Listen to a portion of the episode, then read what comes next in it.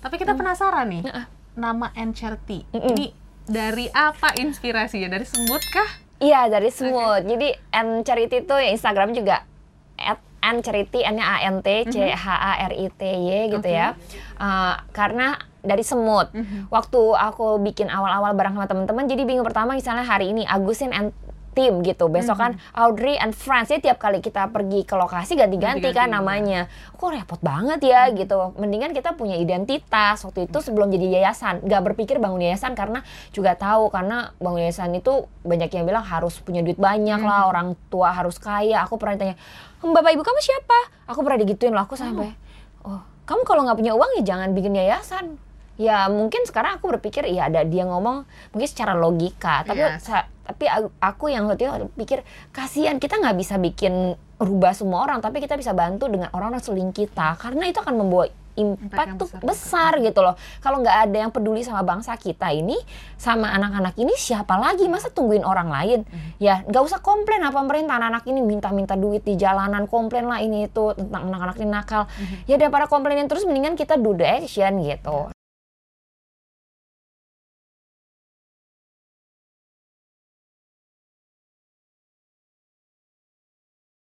Hai small listeners, bagaimana hari Anda? Semoga menyenangkan di hari ini. Kembali Audrey Juana menemani dalam podcast Bincang Bersama dengan edisi spesial. Kali ini kita akan belajar banyak dari sosok yang sangat aktif banget ya. Kayaknya harinya itu nggak ada eh, yang rebahan gitu ya, kayak anak-anak zaman now.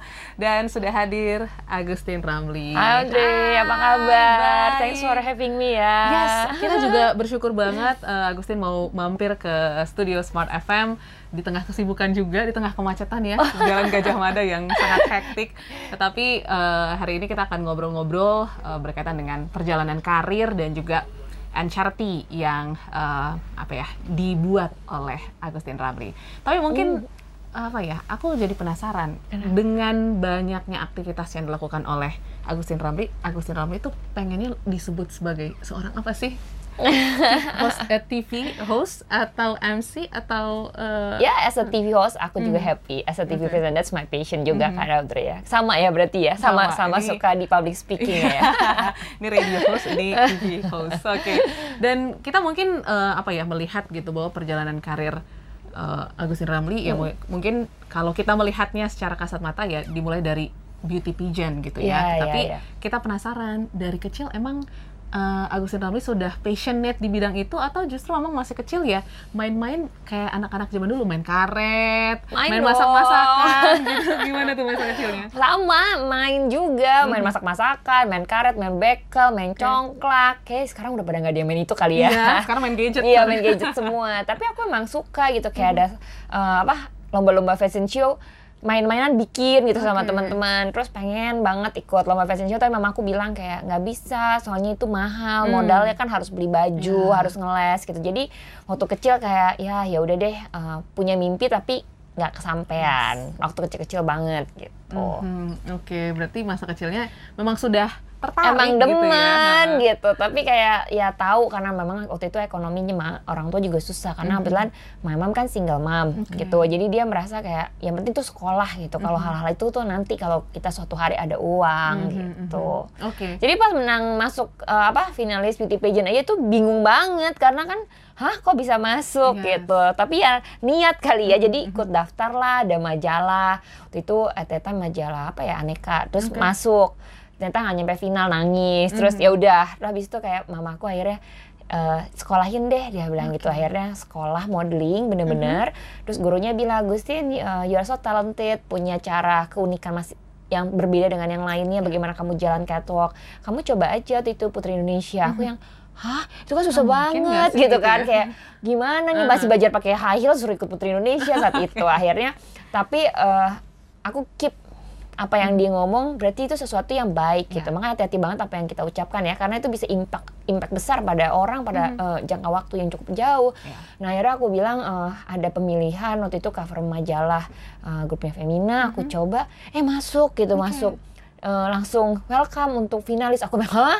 Finalis? Ka- kaget banget gitu kan terus akhirnya yang eh, dari start di situ habis itu menang ya mulai berjalan nggak lama ikut-ikut terus aku ikut Putri Indonesia akhirnya uh, ya masuk jadi masuk 10 besar itu wakilin Jakarta. Coba lagi baru menang lagi di Miss Tourism. Emang demen ya? Iya demen juga. Karena demen kalau buat aku tuh aku suka uh, bersosialisasi. Mhm. aku punya banyak temen.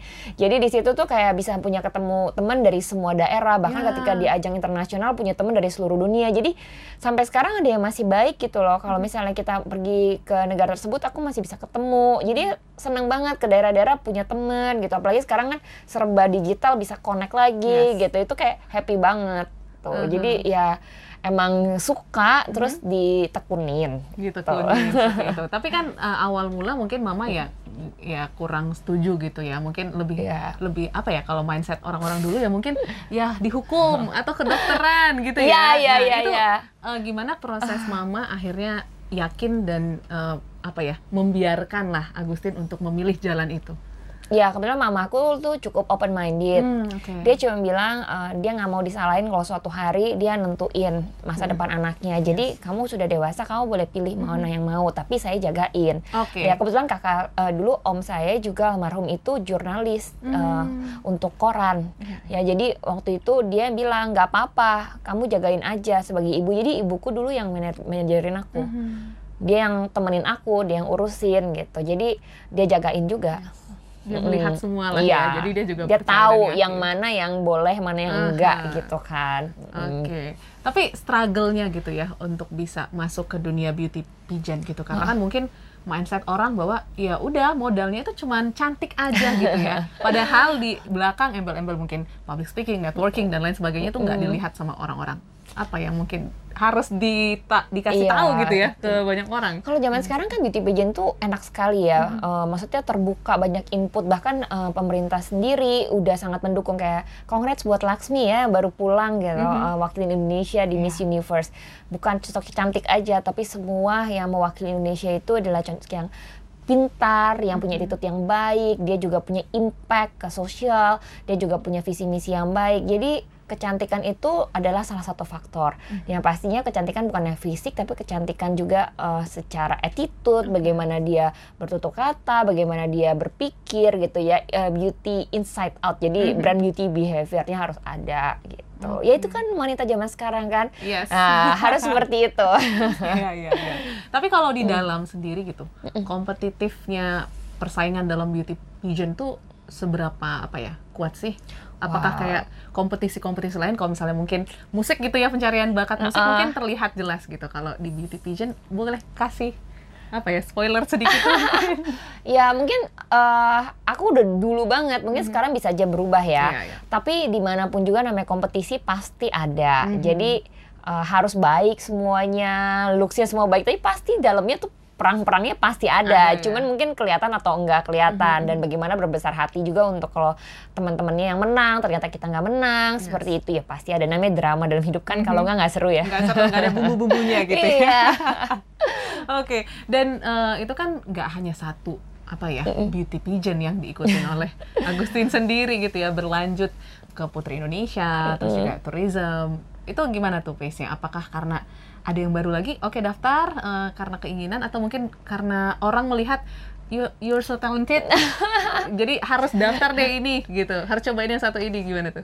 Iya memang masih waktu itu at that time masih pengen coba lagi gitu. Sampai pengen menangin bisa bawa nama Indonesia. Sampai tingkat ya, dulu itu pernah 10 besar akhirnya pengen coba lagi dapatkan di Miss uh, Tourism gitu ya. Jadi memang aku pengen ditambah juga ada tawaran. Itu banyak kayak ikut tuh Miss ini Miss ini Miss ini seperti itu. Jadi aku juga follow yang aku tuh suka. Karena aku suka jalan-jalan sampai sekarang masih suka traveling gitu Oke. kan. Jadi kayak eh, ya that's my passion juga. Lebih enak. Kalau sekarang kan beauty pageant tuh udah bisa lihat nih misalnya eh, Miss Indonesia Putri Indonesia eh, Miss Earth semua tuh ada arahnya masing-masing. Nanti kita bisa bisa lihat nih eh, kita passionnya ke mana gitu karena setiap pageant itu pasti membawa misi masing-masing kayak gitu Oke, wah menarik ya ternyata. pernah ikutan nggak Dre? Aduh, aku kayaknya Kamu kan dari cantik, juga. pinter, gimana dong? Aduh, aku ikutan, ikutan, ikutan. aku langsung daftar nih. Daftar ya. Smart Internet kita dukung Coba Audrey. di komen ya. Oke, tapi beralih lagi gitu ya eh, dari proses beauty pageant. Eh, Akhirnya setelah itu mungkin mulailah ya tawaran-tawaran TV host, Yes. MC dan lain sebagainya yang mungkin juga apa ya mengembangkan uh, skill public speaking, networking Agustin sendiri. Nah itu gimana tuh prosesnya sampai akhirnya ke TV, yeah, terus yeah. juga ke event-event. Jadi untuk membuka sebuah karir kan sebenarnya banyak pintunya. Hmm. Nah untuk di entertainment salah satunya adalah bisa melalui beauty pageant karena exposure dari publik kan udah yeah. kebuka. Nah, memang apalagi balik lagi nanti ada yang mau lanjutin di entertainment, ada yang nggak mau deh. Saya memang mau balik ke profesional mm -hmm. atau saya mau ke bisnis atau saya mau ke politis gitu ya. Jadi memang beda-beda. Tapi it, buat aku karena aku memang pengen banget di entertainment itu ngebuka pintu banget mm -hmm. karena sudah banyak exposure dari media yes. uh, terus juga at that time kayaknya sosmed belum begitu ya uh, uh, ketahuan banget ya umurnya seperti aduh kayak gimana nah tapi uh, dari situ kita juga banyak talent scout yang ngeliat hmm. talentanya jadi uh, batu loncatan yang sangat baik ketika mau berkarir uh, masuk lewat salah satunya beauty pageant mm -hmm. gitu oke okay, jadi ya itulah ya uh, satu jalan ternyata terbuka ya, lagi banyak betul. jalan jadi, kan karena di sini kan banyak juga ya relate sama media hmm. kayak gitu. Iya seru banget ya ternyata ya dunia uh, di, uh, beauty pageant dan juga uh, pastinya TV host. Nah beralih lagi nih karena hmm kalau kita lihat mungkin ya sekarang kan kalau misalnya kita mau kulik orang ya lihatnya Instagram gitu ya. bener, bener, bener, kalau Agusin Rauli sendiri tuh juga aktif banget gitu ya di dunia sport ya. Iya. Kayaknya olahraga terus makanya nggak kelihatan umurnya berapa ah. gitu ya. gitu thank ada you, thank you. sepeda iya, yoga mm, iya, terus juga akhir-akhir ini golf uh, banget uh. gitu emang suka olahraga dari dulu atau gimana? Suka suka. Memang hmm. dari dari dari kecil aku suka dan sekeluarga juga suka. Bahkan dulu pernah kayak satu keluarga papa mama aku kakakku semua satu tim volley gitu ya. Wow. Terus kayak memang di keluarga juga uh, di encourage untuk olahraga. olahraga. Jadi buat aku olahraga ya satu buat sehat, satu, mm-hmm. kedua nggak mau sakit, yes. ketiga nggak mau tua, keempat tempat healing yang menurut aku uh, paling bagus daripada buang-buang duit cuman ya yeah. sekedar buang aja, tapi ini get benefitnya mm-hmm. tuh bisa dapat uh, kesehatan mm-hmm. buat uh, kita sendiri gitu. Yes. Karena kan sekarang ya dunia sport ini juga udah jadi lifestyle nggak sih dan iya. sendiri menjalani itu gitu ya. Iya Andre. Nah terus juga uh, dari kesukaan itu juga ya nggak disangka-sangka ya jadi brand ambassador. Iya iya iya benar benar. Terus juga bener. banyak support brand-brand gitu. Nah itu hmm. uh, gimana tuh melihat hal-hal tersebut sebenarnya apa sih kuncinya sehingga kita tuh juga bisa memaksimalkan sosial media ya karena kan pasti yep. profilingnya tuh ada di sosial yes. media gitu. Dari Agustin sendiri ada tips nggak untuk smart listeners yang mungkin ingin coba-coba jadi influencer? Ah, udah gitu. banyak kayaknya nih ada influencer bahkan kayaknya wah uh, semakin kreatif mm. ya hmm. menurut aku very kompetitif aku aja kayak kadang kebingungan sama sama tim kayak oh what would you do gitu kayak yeah. kita harus kerjaan apa ide-ide apa lagi gitu tapi kalau dari uh, aku dan tim aku sih bilang kita selalu mesti tahu uh, kita punya pointersnya apa kalau misalnya aku di travel beauty healthy mm -hmm. lifestyle ya memang arahnya ke situ gitu jadi kita nggak bisa kayak oh saya sebagai influencer saya mau jadi influencer semuanya hmm. gitu ya nggak mungkin karena terlalu luas, luas ya. marketnya jadi sama aja mungkin kayak kita di TV atau di radio hmm. kita memang spesialisnya mungkin di bidang apa misalnya kayak kamu Indri selalu topiknya kan menginspire uh, hmm. people gitu ya ngajakin orang-orang yang uh, apa bisa bawa impact misalnya hmm. mungkin memang udah di sini tapi ada yang mungkin khusus berita hmm. atau mungkin khusus olahraga jadi sebagai sportcaster yeah. jadi memang harus tahu kita tuh punya ciri khas seperti apa ciri khas dari kita ciri khas uh, sosial media kita seperti itu hmm oke okay. dan selain apa ya influencing ya dari dunia lifestyle sport gitu ya mm-hmm yang yang juga cukup menarik dan mungkin membanggakan untuk orang-orang di sekitar Agustin sendiri ya bisa influencing banyak orang bahwa banyak adik-adik kita yang harus kita perhatikan seperti itu ya. Yeah. Seperti bajunya Agustin Iya semut ya. Kita dulu sempat kolaborasi juga ya Iya, yeah, thank Smart you so FM. much ya pas Smart FM uh, anniversary yes. sempat main ke rumah uh -huh. singgahnya Charity yang di Jakarta. Wow. Terima kasih lo anak-anak happy sekali. Uh, kita juga semoga ada kesempatan untuk main-main kembali ya. Harus ditunggu. Harus, harus, harus. Mungkin nanti ya, bareng-bareng ya, sama Smart, Smart Listener diajak ya. Yes. Nah, mungkin boleh cerita sedikit yep. uh, awal mulanya seorang Agustin Ramli gitu ya. Mm. Bisa tercetus ide untuk membuat NCRT ini uh, apa keresahannya? Uh, waktu aku bawa program TV di beberapa TV station, aku dibawa uh, dikasih program yang relate sama anak-anak okay. dan juga memang anak-anak yang uh, struggle ya mm-hmm. dari sisi pendidikan, ekonomi.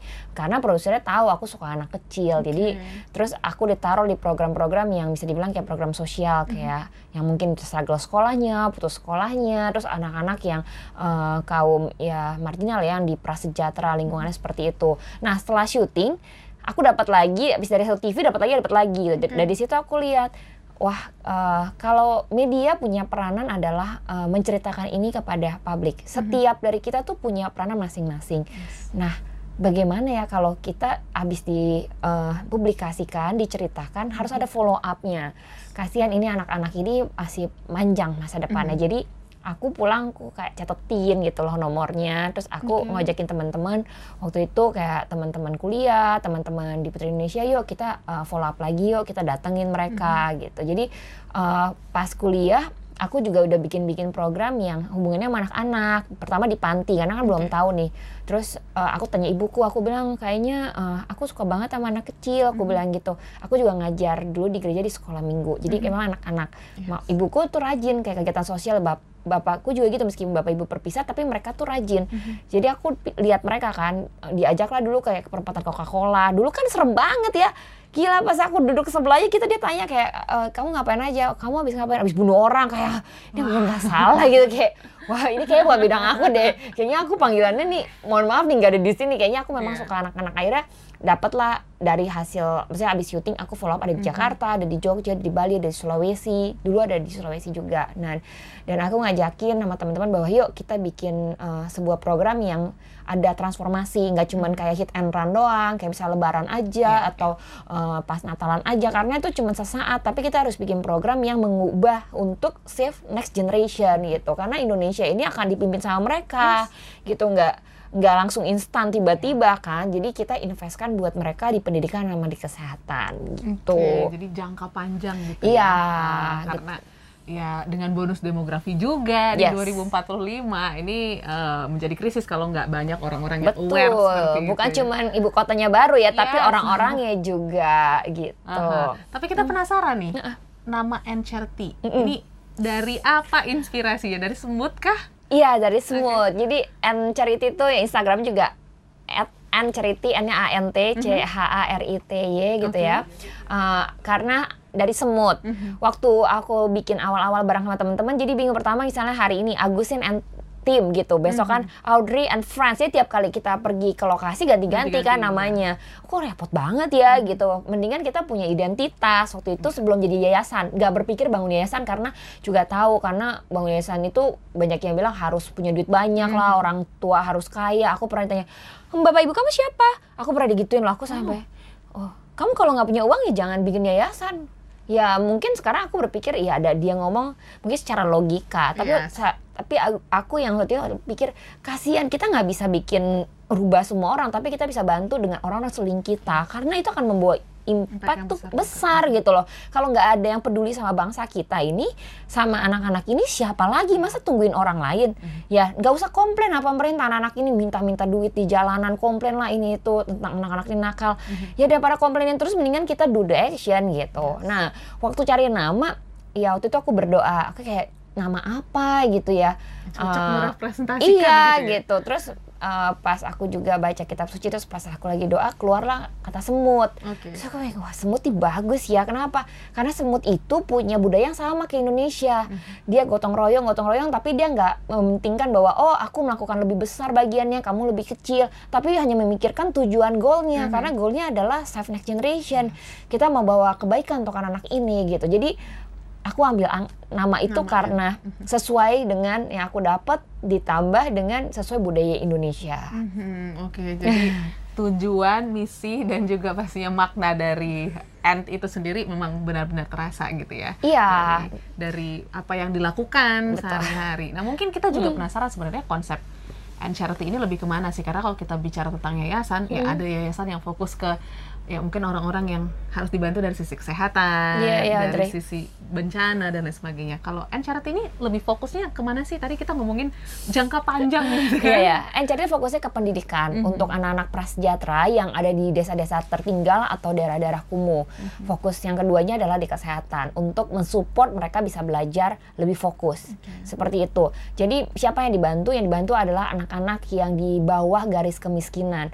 Eh, apakah mereka semuanya apa nggak ada orang tuanya mungkin ada tapi mungkin nggak lengkap seperti itu ya. Jadi kalau di Indonesia ini kalau bilang wah semuanya itu pan- eh, konsepnya panti asuhan nggak bisa. Kenapa? Indonesia ini masih negara yang berkembang.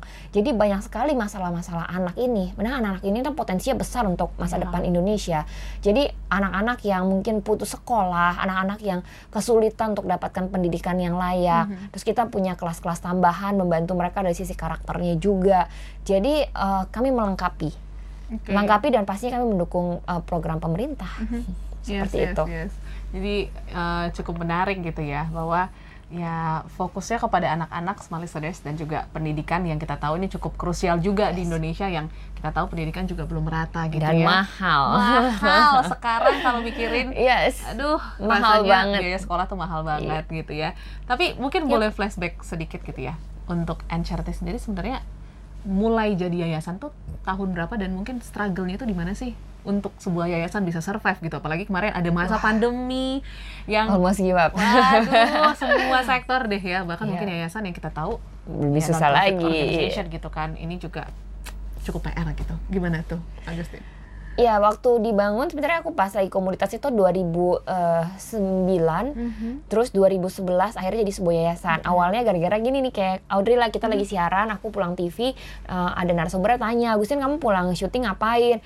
"Eh, Iya pak saya lagi ngurusin ini anak-anak, aku bilang gitu anak-anak daerah kumuh.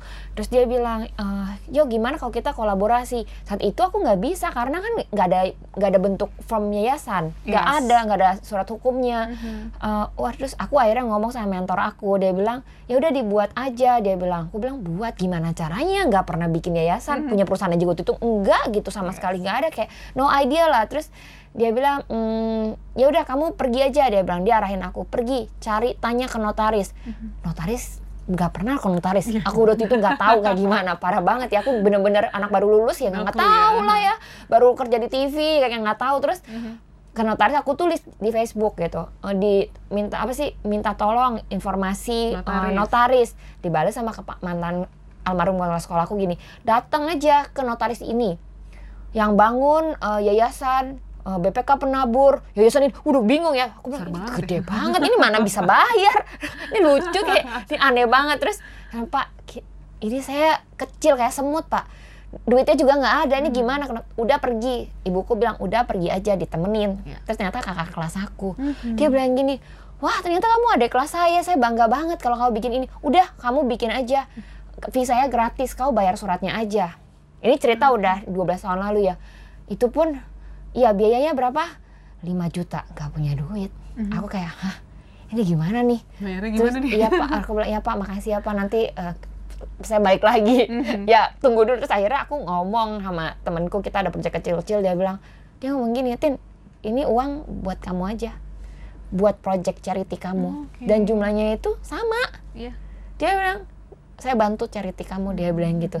Akhirnya dari situ bisa bangun punya paper. Akhirnya jadilah sebuah yayasan. Abis bangun nggak tahu lagi gimana bikinnya. Nggak tahu manage-nya. Ya welcome to the world tentunya akhirnya mentoring lagi Yes. tanya gimana sih? Gitu. Akhirnya eh, kerjain sendiri. Nggak ada admin saat itu. Iya. kerjain sendiri sama partnerku berdua sampai tengah malam tengah malam gitu. Akhirnya lucu lah akhirnya kita ada satu admin ada temenku pakai kantornya pinjam ruangan kantor ibuku. Oke. nggak punya hordeng lucu banget ceritanya. Terus ini gimana panas terus si admin bilang gini kakak itu ada bahan celana bekas bapak. Bapaknya kakak. Kita pakai aja buat tutup. Ya bener. Ya kak ada kita juga nggak punya uang kan dia juga lucu. Sekarang dia udah jadi nurse. Dia Oke. akhirnya jadi nurse akhirnya di Palu. Sampai sekarang masih baik. Dia kita ke kota-kota gaji dia kecil sekali tapi dia sayang mana kecil. Oke. sampai sekarang dia di daerah Palu dia bikin lagi dia bilang aku masih passionate iya gitu passionate. ya. Jadi aku merasa senang gitu karena ada orang-orang yang melakukannya perpanjangan tangan. Karena Indonesia ini perlu gitu Ya, loh. dengan luasnya Iya, Indonesia ya. pendidikan bahkan juga pendidikan karakter gitu ya. Jadi ya main lato-lato nggak sembarangan tempat juga lah ya. Jadi kayak semua attitude kita kan bagus, tapi budaya Indonesia bagus banget, sopan, ramah. Seperti itu kan yang harus kita lestarikan juga. Terus da- yang di daerah-daerah gimana mereka lebih berani nggak eh, apa ya nggak takut untuk ngadepin kota-kota besar supaya mereka bisa maju juga bangun untuk daerah-daerah terpencilnya mereka seperti itu. Iya, iya. Wow, ternyata struggle-nya cukup Oh, uh, challenging struggle-nya ya. sangat challenging. Bukannya itu dalam 11 tahun tuh up and down, pernah sampai nggak ada uang. Mhm. Kita fundraising kan karena kan non profit dan kita juga yang charity itu memang ya dari publik untuk publik. Kita tuh nggak ada support fix dari bisnisnya apa gitu yang di, yang menaungi yang charity itu nggak ada. Jadi kita benar-benar based on donation. Kalau lagi donasi nggak ada, kita berat banget waktu pandemi udah setengah mati. Itu benar-benar kayak setengah mati sampai nangis. Mau mau ditutup tapi anak-anak kasihan.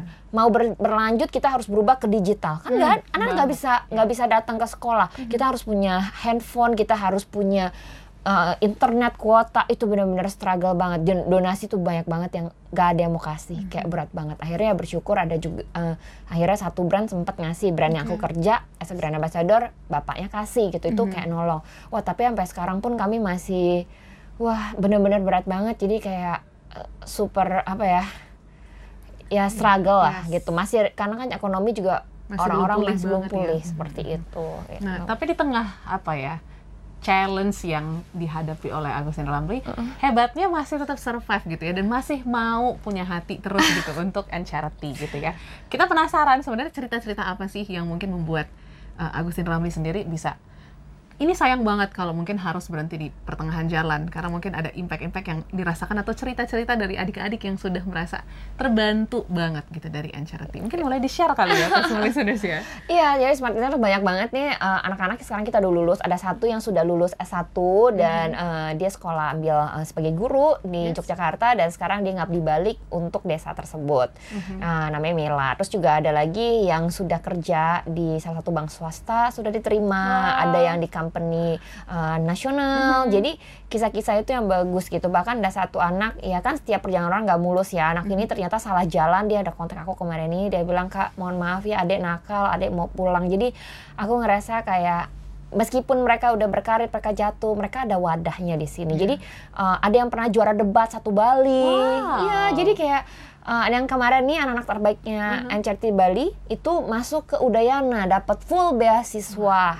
Jadi itulah kebahagiaan-kebahagiaan yang uh, kita bisa sama-sama rasakan bahwa apa yang kita tabur bersama teman-teman donatur, sama teman-teman volunteer itu tuh nggak sia-sia karena kita menyelamatkan anak bangsa karena bangsa ini ke depannya juga akan mereka. We never know mereka boleh dari desa terpencil siapa tahu mereka jadi presiden atau menteri kita kan nggak tahu. Yang kita lakukan adalah bagaimana kita punya empati, kita bantu sesuai dengan apa yang kita punya kayak gitu. Oke. Wah, cerita-cerita yang mungkin luar biasa yang mungkin bisa juga membuat small listeners tergerak gitu ya untuk menjadi bagian dari and charity gitu. Nah, mungkin very welcome.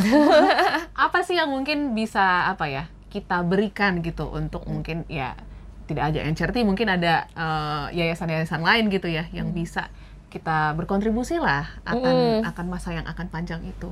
Gimana tuh Agustin? Ya, eh, aku wakilnya charity boleh ya Yes, eh, minta boleh, supportnya buat teman-teman yang mau jadi volunteer di daerah Yogyakarta, di daerah Jakarta, eh, di daerah Bali. Kita benar-benar eh, mencari orang-orang yang sama-sama punya misi buat anak-anak di Indonesia.